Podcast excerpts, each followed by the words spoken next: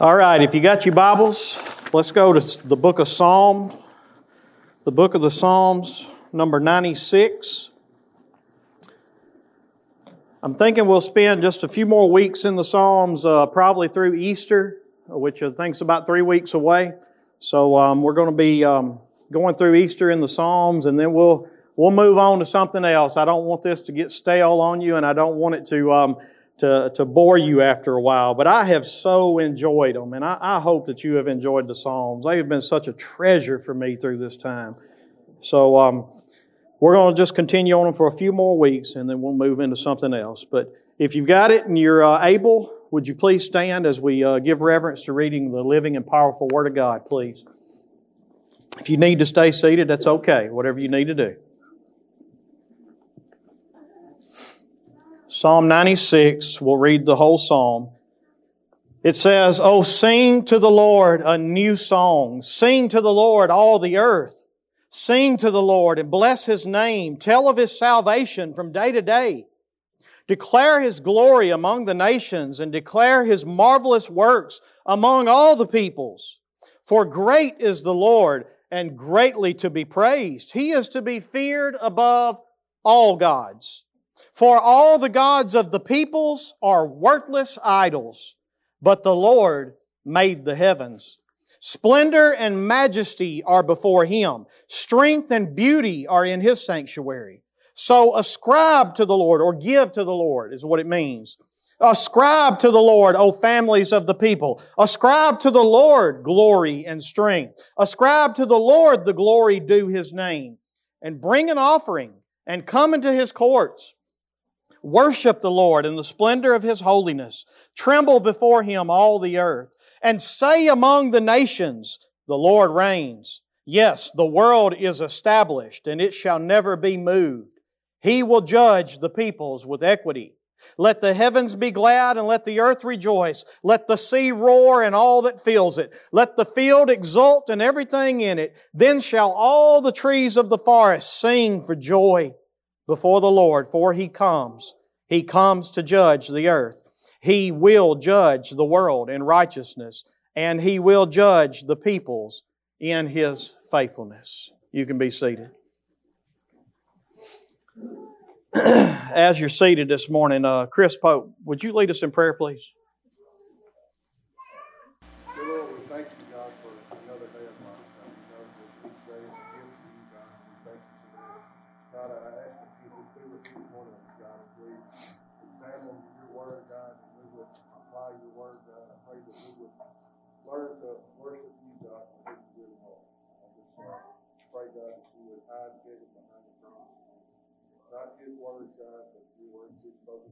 Yes.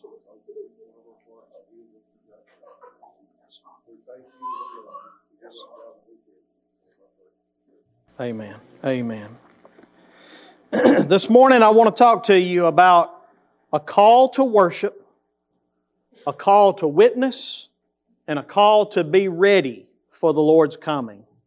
You know, um, several years ago, we um, we used to teach classes on evangelism in, in this church and um, focused on evangelism. And we would go out in the community and we would, um, we would spread the gospel. And I can remember there's not too many places in Giles County that we haven't been and knocked on doors. And I remember one, one Saturday we all met and it was me and Pinky back there and uh, we, we were going down this road and we were going to start just knocking on doors and we, we got to this one guy's house and um, he was sitting on a swing. He was kind of a bigger guy, and so it was a little intimidating walking up to him. You know, this guy's just sitting on his porch on his swing, and we're fixing to just walk up and basically share the gospel with him. And so we were both very scared, and we walked up to him, and um, and Pinky got to witnessing to him. He was talking to him, and then uh, the longer he got to talking to him, it wasn't long before the conversation turned to the fact that this guy was actually a pastor. And he was the first person that we went to to go witness to. And so getting started in this was very, was very difficult. It was tough, um, unsure of ourselves. And it's been years ago, but didn't know what we were doing. And um, just knowing that we just want to be obedient and just share the gospel. And then um, I can remember that we would go to um, other places and try to share the gospel, and it would be people that just didn't want to hear it. That didn't, didn't care anything about what you had to say and would shut the door in your face. And we got all kind of responses from trying to share the gospel with people. But one of the things that I learned through that process, and you know, the Bible talk, I do believe the Bible talks about a special calling, a special ministry of evangelism. People that literally are called to go into all the parts of the world. And not that we're all not called there, but I do believe that there is a special gifting and a special call. I believe that's one of the things, just one of the things that the apostle Paul was talking about when he said, it would be better if you don't get married. He told some of the people, he said, listen, I'm not telling you that getting married is wrong, but I'm saying as far as serving the Lord, if you're able to stay single, for some of you, it's far better because you're able to commit your life completely to the ministry. But the man that is married is concerned not only about the things of the ministry, but he also has to be concerned about the things of his family. His wife is now a ministry of his. His children are now a ministry of his. And so his focus as far as away from evangelism is, is split because now he has to do both of these things. But even still, I believe that each and every one of us are called to share the gospel. What I have learned is that one of the best ways to share the gospel, it really is through my everyday life. Through the people that I am put in contact with every day. I can remember um, several years ago, um, I was working at a place and there was this young lady and I would walk by her every day. She was from a different country. Excuse me. she was from a different country, and I would walk by her every day, and um, I would speak to her, but I never would really stop and talk to her. And and I, I thought to myself one day, I really felt like the Lord was speaking to me, and I, I didn't know for certain. I'm not telling you I heard an audible voice or anything, but I just felt like something was saying, "Go over and go over and talk to this lady. Go over and just just talk to her."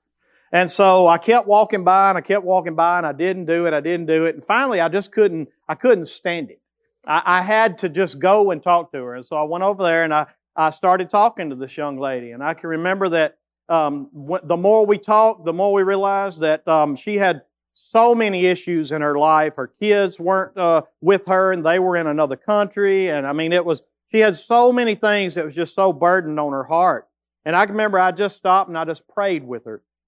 And after I prayed with her, she began to talk to me about my God and about the, the, the, the God that I worship, the God that I served. And I was able to just share the gospel with her. And um, long story short, that, that woman became a Christian and she went on to be involved in the church and um, just a very, very good woman. Now, in that same place, I worked with another person that um, I was talking to them one night and they were having some issues and I was talking to them about praying for them and things like that. And um, whenever I started trying to share the gospel with them, they looked at me and they said, I don't want to hear that mess. Just get that, don't talk to me about that. And so I can tell you through the years that one of the things I've learned is that God puts people in our path to just tell people about the God that you serve, about the God that you worship. Some of them are going to be receptive. Some of them are going to slam the door in your face. But we have a responsibility to just tell people about the goodness of our God. It's not about being some um, uh, theological professor in some specific doctrine so that you, you know everything about a particular subject. But the question is this Do you know what the Lord did in your life? Do you know what He's done for you? Can you tell your story?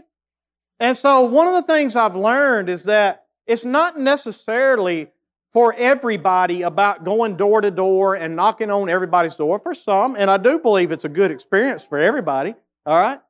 But I still believe that you cross paths with people every day that need to hear your story. They need to hear praises coming from your mouth so that when something happens in your life, everybody hears from you, well, look at what the Lord has done. Or, or everything that you do goes back to the Lord. And so one of the things that we see in this psalm right here is that we are encouraged and we are commanded, if you will, to share the gospel with people, to share the good news. And you're going to see this as we go through it. But one of the things I want you to notice is that this psalm is so full of action, calls to action. Notice in verse 1, you have two commands to do what? Sing. Oh, sing. We're called to action. And then notice who's called to do this? We're not just talking about just Christians here, right? This is really an evangelistic psalm. This is a psalm that speaks to the world and says, Will y'all please come and sing with me to the God that I serve? Everybody in the earth ought to come, and everybody is welcome to come and invited to come and worship this God. now, notice in verse 2, you got another command to do what? And to do what? That's right. You got a call to sing. You got a call to bless. You got a call to tell your story. Tell of His salvation day to day. So this psalm is a church singing it, but it is a church singing to the world and t- singing to each other. And they're commanded, sing, bless the Lord, tell, tell of His salvation. And then in verse three, you got a command to do what? Declare. Declare His glory to the world. Now skip over to me to verse uh, seven. You got a command to do what? Ascribe to the Lord, O families of the earth. And that means give to the Lord. So now we're commanded to give to the Lord. And then we have that again in verse 7. And then we got it in verse 8. And then at the end of verse 8, we got two more commands to bring an offering, to come into his courts. In verse 9, you got another command. What is the command to do? Worship. And then what is it? What else is a command in verse 9? Tremble, fear, tremble before him, all the earth. Verse 10, here's another command. What is it?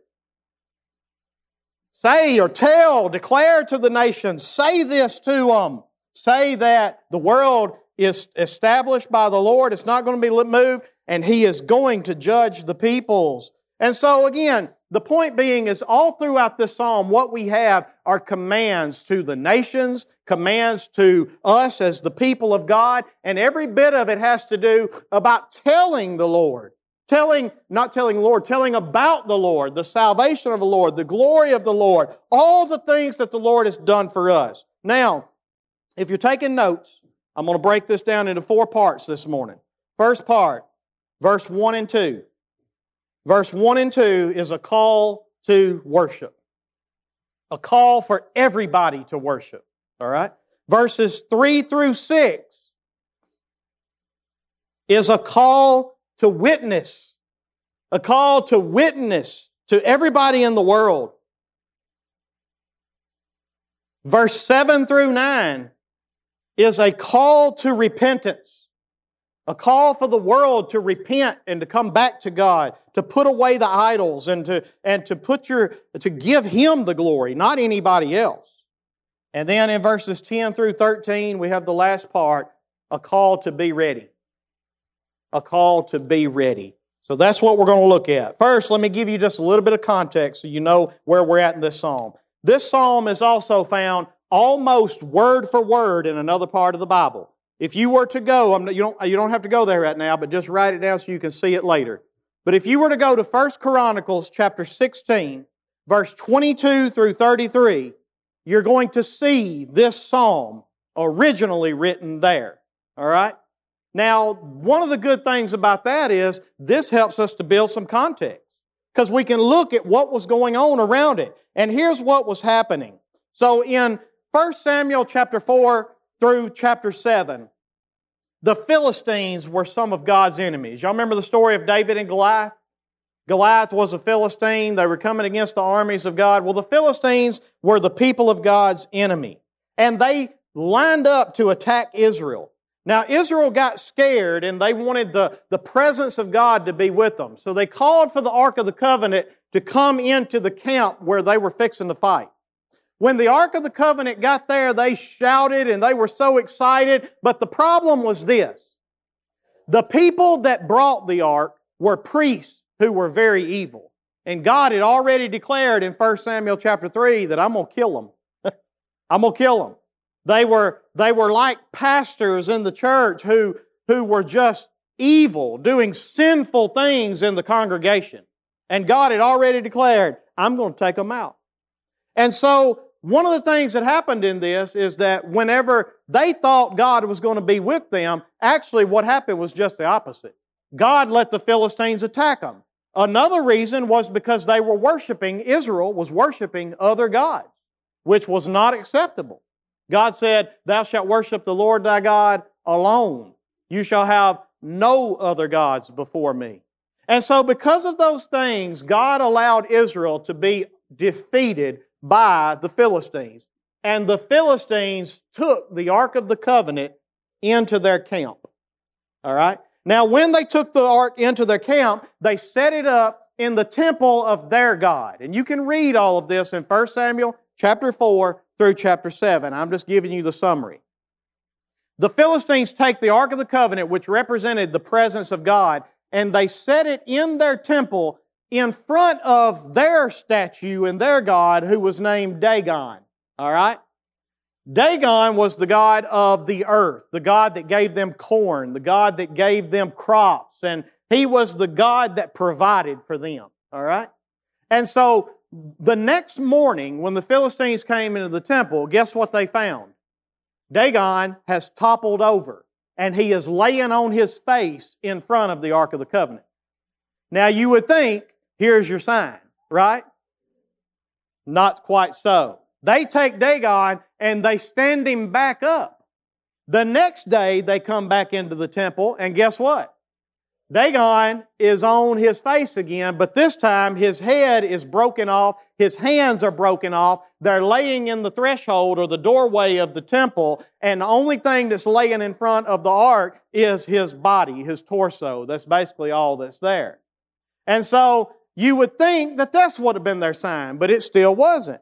Instead, God brings a plague on the place of the Philistines. And this plague comes, and there are mice everywhere. And these mice bring disease. And the Bible says that tumors begin to pop up on all the people of the Philistines. So then finally they've had enough. But instead of repenting of their sin and trusting in God, instead they say, okay, we want this, we want this ark out of here. And so they send it to another city of the Philistines in the place of Gath, where Goliath was actually from. And when it gets to Gath, guess what happens there? Same thing. Mice break out, uh, tumors break out on all the people, and they cried, "Get this thing out of here!" And so they get that, they get it out of there, and it goes to another city of the Philistines. Guess what? Here we go again. All right. And so then they finally get the point and they say, they bring their priest up and they say, what do we do about this thing? Because we can't live this way. And so the priest said, well, here's what you do. You need to make five golden mice and five golden tumors, and you need to give them as an offering to this God and then send it on its way back to the Israelites. And so they did. And so they sent it on its way and they watched it all the way. And when it went into the city of the Israelites, these Israelites were also worshiping other gods. And so God didn't bless the place. And instead, these Israelites looked inside of the Ark of the Covenant and guess what happened? They died. A bunch of them died. Well, then these Israelites said, Y'all got to get this thing out of here. And so they send it to another Israelite home. This time it ends up in a home of a godly person. And God blesses this home. And as David sees, it finally 20 years pass by basically, okay? And it sits in this home. 20 years pass by, and David sees that God is really blessing this man, blessing his house. And so he goes down and he decides, I'm going to get the Ark of the Covenant and I'm bringing it back to Jerusalem. I'm going to build a tabernacle and I'm going to put a new tent up and I'm going to put this ark back where it belongs. Which sounds like a good idea, right? Only David didn't go about it the right way. Y'all remember the story of the, the ark when it stumbled and the man touched it, trying to steady it, and what happened? You want to know why he died? He died because David put the ark on a cart pulled by oxen. That was not the way God said that you transport this cart. Certain Levites were supposed to transport this cart on their shoulders. And because they didn't do it the way that God had prescribed, on the way, the Bible tells us that God broke out against them because of this. Let me give you just a few scriptures to show you this. Look with me at 1 Samuel chapter 7, verse 1 through 4. It says, And the men of Kiriath Jearim came and took up the ark of the Lord and brought it to the house of Abinadab on the hill. And they consecrated his son Eleazar to have charge of the ark of the Lord. Now, this is the house that it ends up blessed in, okay? For the day, from the day that the ark was lodged at Kiriath Jearim, however you say that, a long time passed, some 20 years, and all the house of Israel lamented after the Lord. And Samuel said to all the house of Israel, If you are returning to the Lord with all your heart, then put away your foreign gods and the other God from among you, and direct your heart to the Lord and serve Him only, and He will deliver you out of the hands of the Philistines. So, what's the problem here? They're giving somebody glory, they're declaring honor, and they're worshiping and they're ascribing to other gods, right? Not to the God of gods. And He's trying to bring them back around. So the people of Israel put away the Baals and the Ashtaroth, and they served the Lord only. We're on the right track. Now go with me to 1 Chronicles chapter 15, verse 1 through 3. David built houses for himself in the city of David, and he prepared a place for the ark of God, and he pitched a tent for it. Then David said, to, said that no one but the Levites may carry the ark of God, for the Lord had chosen them to carry the ark of the Lord and to minister to him forever. And David assembled all Israel at Jerusalem to bring up the ark of the Lord to its place, which he had prepared for it. All right? Now go with me to 1 Chronicles chapter 15, verse 12 through 15. And he said to them, You are the heads of the fathers' houses of the Levites. Consecrate yourselves, you and your brothers, so that you may bring up the ark of the Lord, the God of Israel, to the place that I have prepared for it.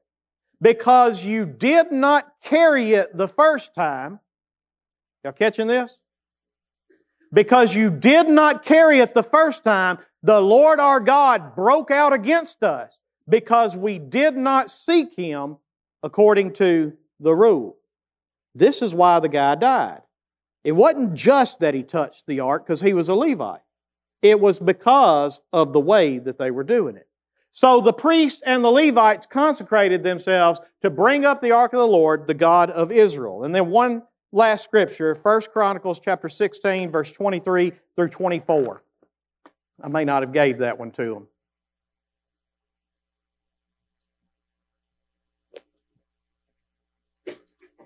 First Chronicles 16, verse, I forgot that one, didn't I? 23 through 24. Listen to what it says. Sing to the Lord, all the earth. Tell of his salvation from day to day. Declare his glory among the nations his marvelous works among all the peoples. So here is the point. You've seen everything that's happened with the Philistines, with the Israelites, with all the people that worship other gods, right? Now David has brought the ark back and he writes this song. And this song is a song that they have been reminded because Israel was worshiping other gods too, right? That's the reason they were defeated to begin with. And so now David writes a song to the people of God to say, put away gods other than Him, ascribe to Him glory. And He tells it not just to the people, but even to the Philistines. Guys, y'all need to recognize what God has done. You need to make sure that you don't ascribe these things to the Lord, but instead you give them to the God of all the earth. And so David wrote this psalm as a call to worship for the whole earth even the people who are not under God right now. And so this is a psalm of evangelism. So let's start one at a time. Look at verses 1 through 2 of Psalm chapter 96. Notice again, this is a call to worship. Now remember, the whole reason that missions exist, according to John Piper, is because worship doesn't exist. You were created for worship. If everybody on the world worshiped God the way you were designed to worship Him, we wouldn't need missions. The reason we need missions is because we're calling people back to what they were created for to worship God and to enjoy Him forever. That's our chief end. And so this is a call for all the earth, like he said in verse 1 All the earth are to sing a song to him. Now, the reason he says it's a new song is not necessarily just because it's a new song for the congregation of the people, but instead, this is going to be a new song for all the earth. Why is it going to be a new song? Because they've been, not been telling about the salvation of God from day to day. They've not been declaring the glory of God to all the nations. Instead, they've been telling of Dagon and the crops that he brings. They've been telling of the Ashtoreth and the God of war and the God of fertility and the moon God and the sun God and all these other gods. And David says to them, It's time for you to sing a new song. It's time for you to sing a song to the one true God. And you notice he says three times in verse 1 and 2, he says, Sing, sing, sing. Why? Listen, singing began at creation. Singing began as a way to express praise and to bless the name of God. In Job chapter four, uh, 38, verse 4 through 7, notice what he says. Where were you when I laid the foundations of the earth? This is God talking to Job. Tell me if you have understanding. Who determined its measurements? Surely you know. Or who stretched the line upon the earth when it was created? On what were its bases sunk? Or who laid the cornerstone of the earth? And notice what happens at the day of creation. When the morning stars, or the angels, is what it is, when the angels sang together and all the sons of God shouted for joy. Singing began as a way to express praise and to bless the name of God from the beginning of creation. It was the gift that God gave us.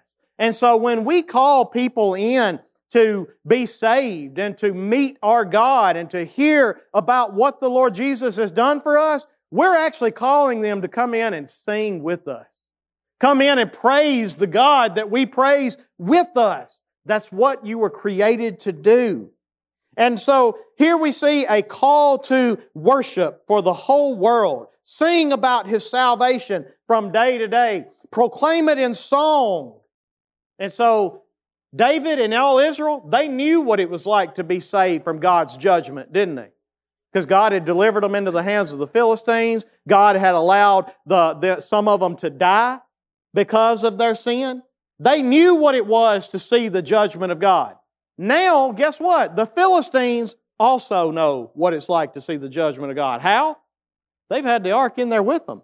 They've seen what happens. And so this is a call to them to say, hey, y'all sing with us. Come in here with us. David didn't just see the Philistines as his enemies.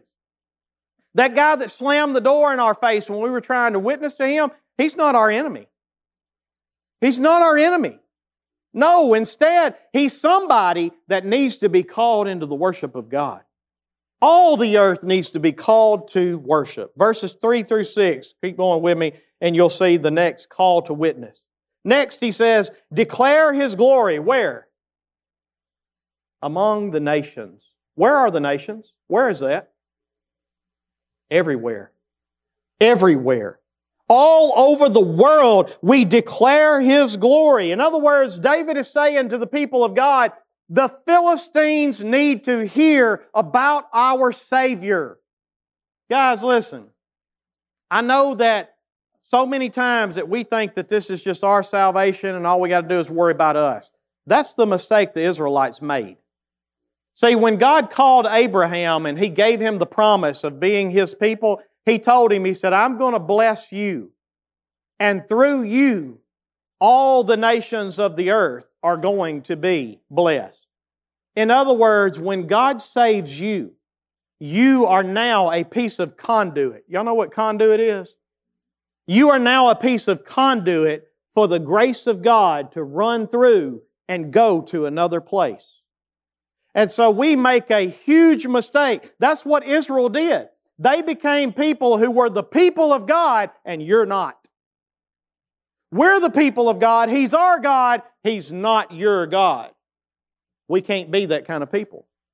We have to be the kind of people that understands God desires for all people to worship Him. One day, there are going to be people from every tribe, every tongue, every nation, every people group they will be there praising God because of the evangelism that came through people like you and I. So we cannot be afraid to declare among the nations that we want you to worship this God with us. We want you to know who He is. We want you to see His judgment. We want you to experience His salvation. That's what it meant for them to tell of His salvation day after day. When I cross paths with you, I want you to know about the God that I serve. I want you to know about what this God has done for me. Not just that He gave me a house to live in and, and cars to drive and a job and breath to breathe. Are those things good to praise Him for? Why, yeah.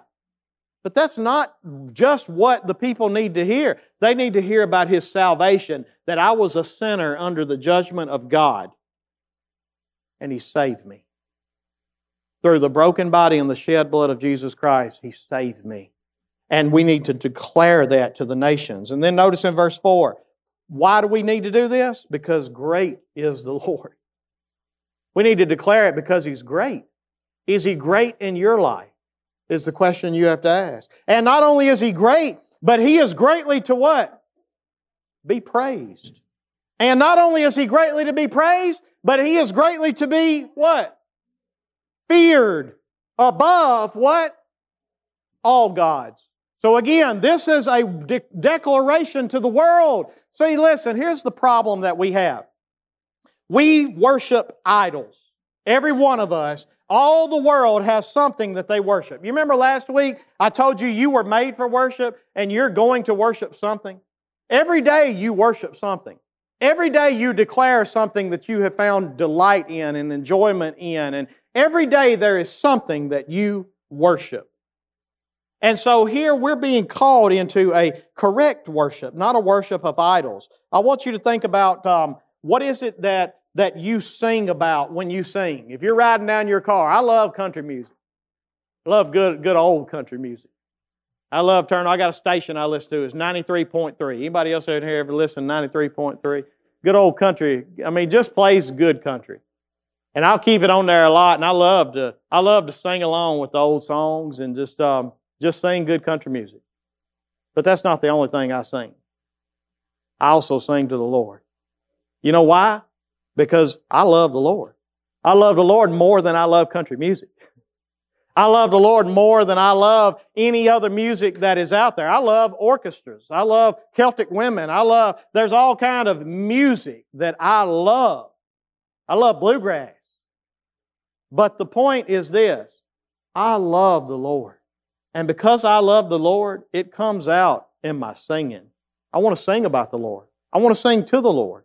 And so, what do you sing to? What do you sing about? What is it that brings you delight and enjoyment the most? What do you declare to people when you speak? When you talk to people, what is it that just comes out of you? You know, I do very well talking to you from a pulpit up here. But anybody that's ever spent one on one time with me knows that it's the most awkward moment you've probably ever been in. Um, I don't do well one on one because unless unless we're talking about the Bible or we're talking about things of the Lord. If we're talking about the Bible or the things of the Lord, we in there. If it's anything else, I'm, I'm sitting there, my mind's spinning and I'm sweating and anxiety's popping up. I don't know what to say. I don't know how to go about it. It's just who I am. All right. And that's where my wife comes in because she's a chatty, chatty chastity. She comes in, and when we go, when we go out to eat with some of y'all couples, you will notice my wife does most of the talking. There's a reason for that. All right? But what is it when you talk to people? What is it that you love to talk about? For some people, it's sports. You just, that's what you talk about. For some people, it's motorcycles. For some people, it's four wheelers. For some people, it's horses or cows or what is it that you love? When you talk to people, what do you talk about? That will give you an idea of what your idol is. All right? I'm not telling you to put you, put you down. I'm telling you that maybe if you sing of this more than you sing of this, maybe there's an off balance here in what you worship. If you talk of this more than you talk of this, maybe there's an off balance here of what it is that you actually worship. And so here is a call for us to put away our gods and to to look at the greatness of God and how greatly He is to be praised and to fear Him. You say, well, does that mean I'm supposed to just sit here and, and tremble at Him? Well, in a little sense, yeah, but not in a way that makes you run away from Him. If the fear of God makes you go further away from Him, you don't fear Him as much as you should fear Him. Anybody that has seen the judgment of God in this world, you ought to look at that and go, I don't want to be on this side of His judgment. And you are to recognize that He bids you to come to Him for safety. And guess what the fear of God ought to make you do? Lord, I'm coming. I'm on my way. And I'm going to get in here with you where I know I'm safe. Because out there away from you is not where I want to be. And so we are called to, to fear the Lord, to declare all other gods and idols are nothing. Look at verse 5. I love the play on words we have here in verse 5. For all the gods of the people are what? Worthless. This word can actually be translated as nothing. And so if you were to read it in the Hebrew, this is the way it would read. For all the gods, and that Hebrew word would be Elohim, all right? Don't, don't let me lose you. Just think about this. For all the Elohim of the peoples are Elilim. He's using two play, he's using two words that are very similar to help them understand that all of these so-called gods, Dagon, Ashtoreth, all these other gods that you serve, even the, whatever it is that you talk about the most, sports or um, horses or cows or, or whatever it is, it is all what? It's nothing. And yet you find all of your delight and you give it all of your worship. You give it all of your praise. And he says, guys, they're nothing. Wake up. It's nothing. But, in verse 5, but the Lord, here he don't say Elohim, he says Yahweh, the God of Israel, the covenant God. The Lord made the heavens. He's not worthless. He's the creator of it all. And not only that, but in verse 6, we move to the fact that Splendor and majesty are before Him. Now, one of the things they would do to their gods, they would decorate them. They would try to dress them up and they would be made of gold or they would be made of precious metals or, or fine wood, cedars or whatever it was. And then they would, um, they would put ornaments on them to make them splendorous. And here David comes in and he says to the Philistines, to the people of Israel, to all the world, all of those idols that you love so much because they look splendorous to you and you do things to make them splendorous, you need to understand something. Splendor and beauty and majesty, it's before the Lord. It's in His presence. It is who He is. You don't have to put an ornament on God. You don't have to make him out of precious metals. He just is splendorous. He just is majestic. He just has strength and beauty are in his sanctuary or in his praise or in his presence. Verse 7. This is the call to repentance. The call to repentance. So because of the fact that you understand what it means to be saved, because of the fact that God calls you to declare it to the nations, because of the fact that their gods are worthless, and because He is so splendorous and, and He is so glorious, then here's what you should do instead. You should quit giving or ascribing to them splendor and glory and honor and beauty. And you instead should give to the Lord what is due Him. So notice what it says in verse 7. Ascribe to the Lord, O families of the peoples. Who does that include?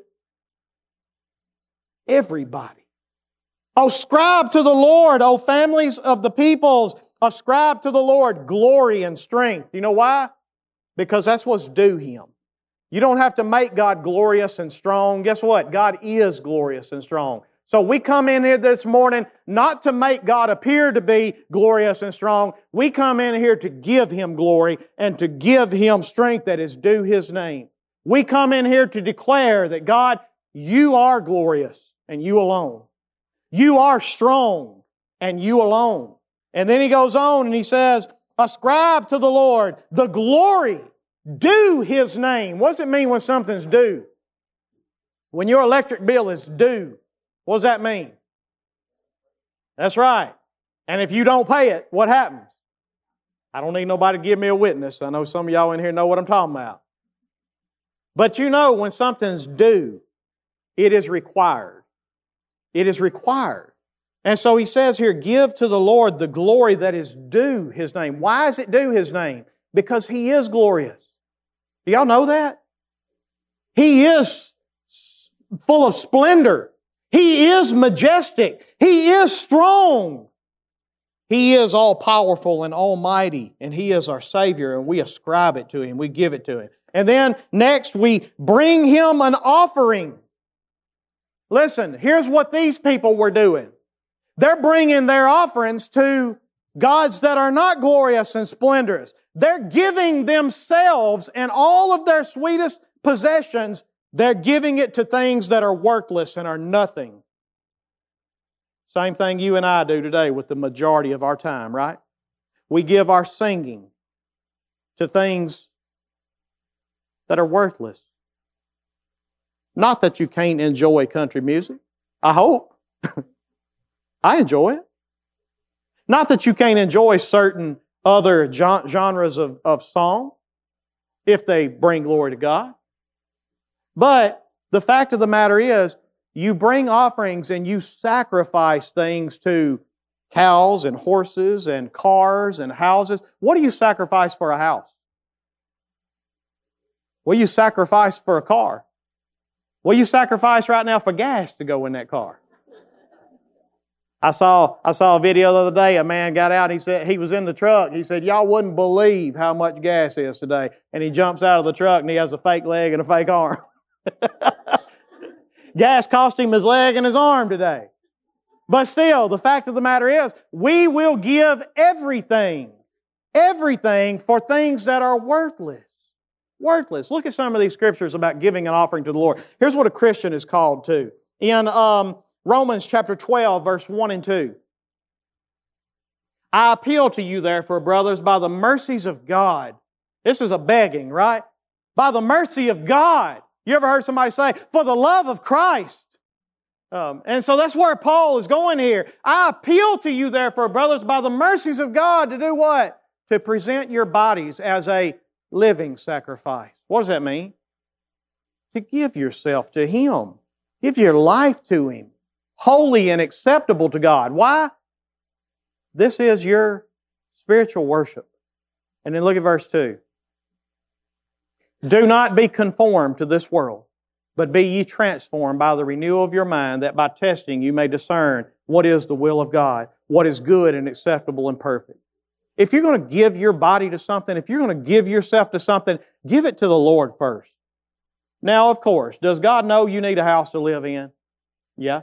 God know you need a car to get back and forth to work? Yeah? Does God know that sometimes you've got to provide for your family and you can't be in church every time the door is open? Does God know that? Yeah? But in your life, when your job, where you are, you are to be giving yourself to Him first. And every time that I am able to give myself to Him first, He comes first.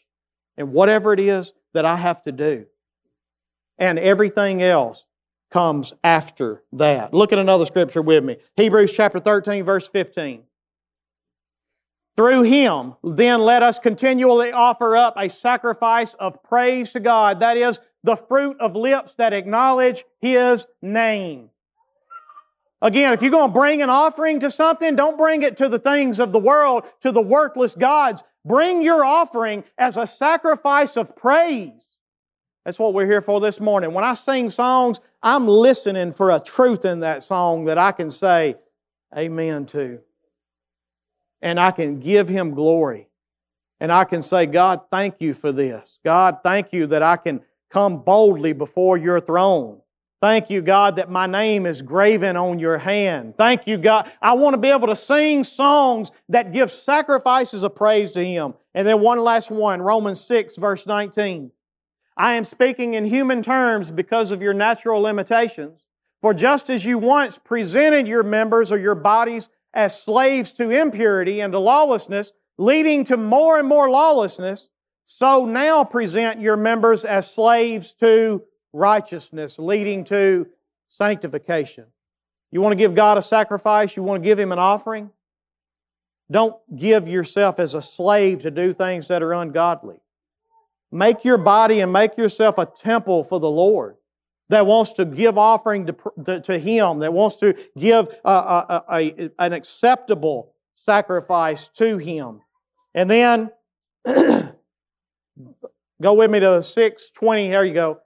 For when you were slaves of sin, you were free in regard to righteousness. In other words, when you were a sin, you were free to righteousness. You didn't have to worry about it. But what fruit were you getting at that time from the things of which you're now ashamed? For the end of those things is what? Death. We go to verse 22 for me. But now that you have been set free from sin and have become slaves of God, the fruit that you get now, in other words, when you give your body an offering to Him, when you make your life an offering to Him, whenever you make Him first in everything that you do, you know what the fruit is that you get from that? Sanctification. And its end, guess what the end of your sanctification is? Eternal life. You really think you're on your way to heaven and yet living in the world? Jesus said, You'll know a tree by what? You'll know a tree by its fruit. Bring an offering to God. And then finally, in verse um, 10, we got a call to be ready. Say among the nations, people, say this to them the Lord reigns. Not Dagon, not Ashtoreth, not horses, not cows, not deer hunting, not fishing, not golf, not money. For how many of us in here, money reigns? Money is my God. Say to the world, the Lord reigns. The Lord reigns, and not only does He reign, but the world is well established. In other words, when you see the judgment in the world the way that it is, you need to understand something. God is in full control. Don't look at the world today and turn the news on and think that everything is out of order and that this, the, the, the can I, can I be uh, frank with you for just a minute? The world's gone to hell in a handbasket. Don't turn the news on and start thinking that. The world is well established, guys. Not a sparrow falls from the sky apart from His will. What you see is the judgment of God. The judgment of God on sin. And then, notice what He says next. He says, It shall never be moved, but He will judge the peoples with equity. He is going to come and He's going to judge with equity. Now, this is important. And I'm coming to a close. Give me about five more minutes. That means about 20, all right? But give me about five. In this culture, in this culture, justice was hard to come by. The only way you're going to get any kind of justice is if you bribe a judge. All right? And so in this culture, the equity is not found. All right? Y'all remember the, the women that when their husbands died, they couldn't find no justice. You remember Jesus telling the parable about the widow woman that kept coming saying, Get me justice, get me justice, but she was coming to an unjust judge. That would have been a common story for them in this day and time because justice was hard to come by. So in this culture, when they looked at the world and they saw all the evil and they wanted God to come and right all of my wrongs, they knew what that felt like because there was no one to ever right a wrong. At least in our culture, there is some justice some. In this culture, there was hardly any. And so they longed and they desired for God to come and finally judge the world and punish evil and reward righteousness. And they long for it. And they said, You need to tell the world that He is coming to judge. And if you'll tell them this, look what the result should be. In verse 11, the heavens will be glad. The earth will rejoice. The sea will roar and everything that fills it. Even the fish are going to roar, guys. The fish are going to rejoice when they hear that the Lord is coming. And I'm going to prove it to you here in a minute. They, um, then it says, let the field exult and everything in it. Then shall all the trees of the forest sing for joy. Let me read one last scripture to you. It comes from Romans chapter 8, verse 18 through 23. Look what he says. For I consider that the sufferings of this present time are not worthy to be compared with the glory that is going to be revealed in us. All right? For the creation does what? Waits with eager longing for the revealing of what? We're creation is waiting for mankind to be redeemed. All right, keep going with me. For the why? Why is it waiting? Because the creation itself was subjected to the curse, to futility, not willingly. You know, I got a dog right now that's down, got hit by a car. My my, my dog, she's such a such a good dog, sweet dog. Got hit by a car. And now I have to pick her up and carry her out so that she can just lay there and try to use the bathroom. I pick her up, I bring her back in, just trying to get her healed. Did she ask for these kind of things to happen in this world? Did she do anything to deserve these things? Why is she having to go through the things of this world that are bad and evil? Because of my sin. The creation was subjected to futility, not willingly, but because of Him who subjected it in hope. What did He subject it in? Hope. What was the hope? That you would see it and that you would turn from the judgment of God and that you would come back to Him. Go to verse 21 with me that the creation itself will be set free from its bondage to corruption and obtain the freedom of the glory of the children of God. You know why the trees are exulting when they hear the Lord is coming to judge? You know why the ocean and all the fish in it are shouting for joy when they hear the Lord is coming to judge? You know why my dog's sitting at home right now wagging her tail because she hears the Lord's coming to judge? Because they know they know that they are going to be set free from this same bondage when the sons of God are revealed. Listen, animals are smarter than you think they are. They are. They're smarter than you think they are. And apparently, God has given them some kind of a knowledge to understand that when the day comes, they're going to be set free from it too. And the creation waits with eager longing with eager expectation for the revealing of the sons of God. For we know that the whole creation has been groaning together in the pains of childbirth until now. And not only the creation, but we also are groaning, who have the first fruits of the Spirit, groan inwardly as we what? Wait eagerly for the adoption. Anybody been doing any groaning lately? Anybody doing any eager waiting for the adoption as sons the redemption of our bodies. And so this is a call to be ready. And so in closing, I'm going to give y'all a break this morning. I'm done. In closing, have you experienced the salvation of God? Have you experienced? Do you understand? See, we look at this judgment of the world and we think all this is just normal. You turn on the news and you think, well, just another school shooting. Just, a, uh, just another war. Do you understand that this is not the way things are supposed to be? You go to a funeral and you say, well, just another death.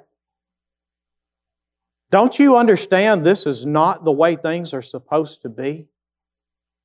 And the whole point is that we are able to look at the judgment of God and we're able to say, God, thank you. Thank you for Jesus. Thank you that even though I'm still groaning now because of this curse, I'm eagerly waiting for that day, for that day when you come back and when you adopt me fully as your child and you redeem my body. And if that's true and you've experienced that, then this is a call for us to come and worship together, to sing and bless His name, to tell of His salvation in song, and to declare it to the world.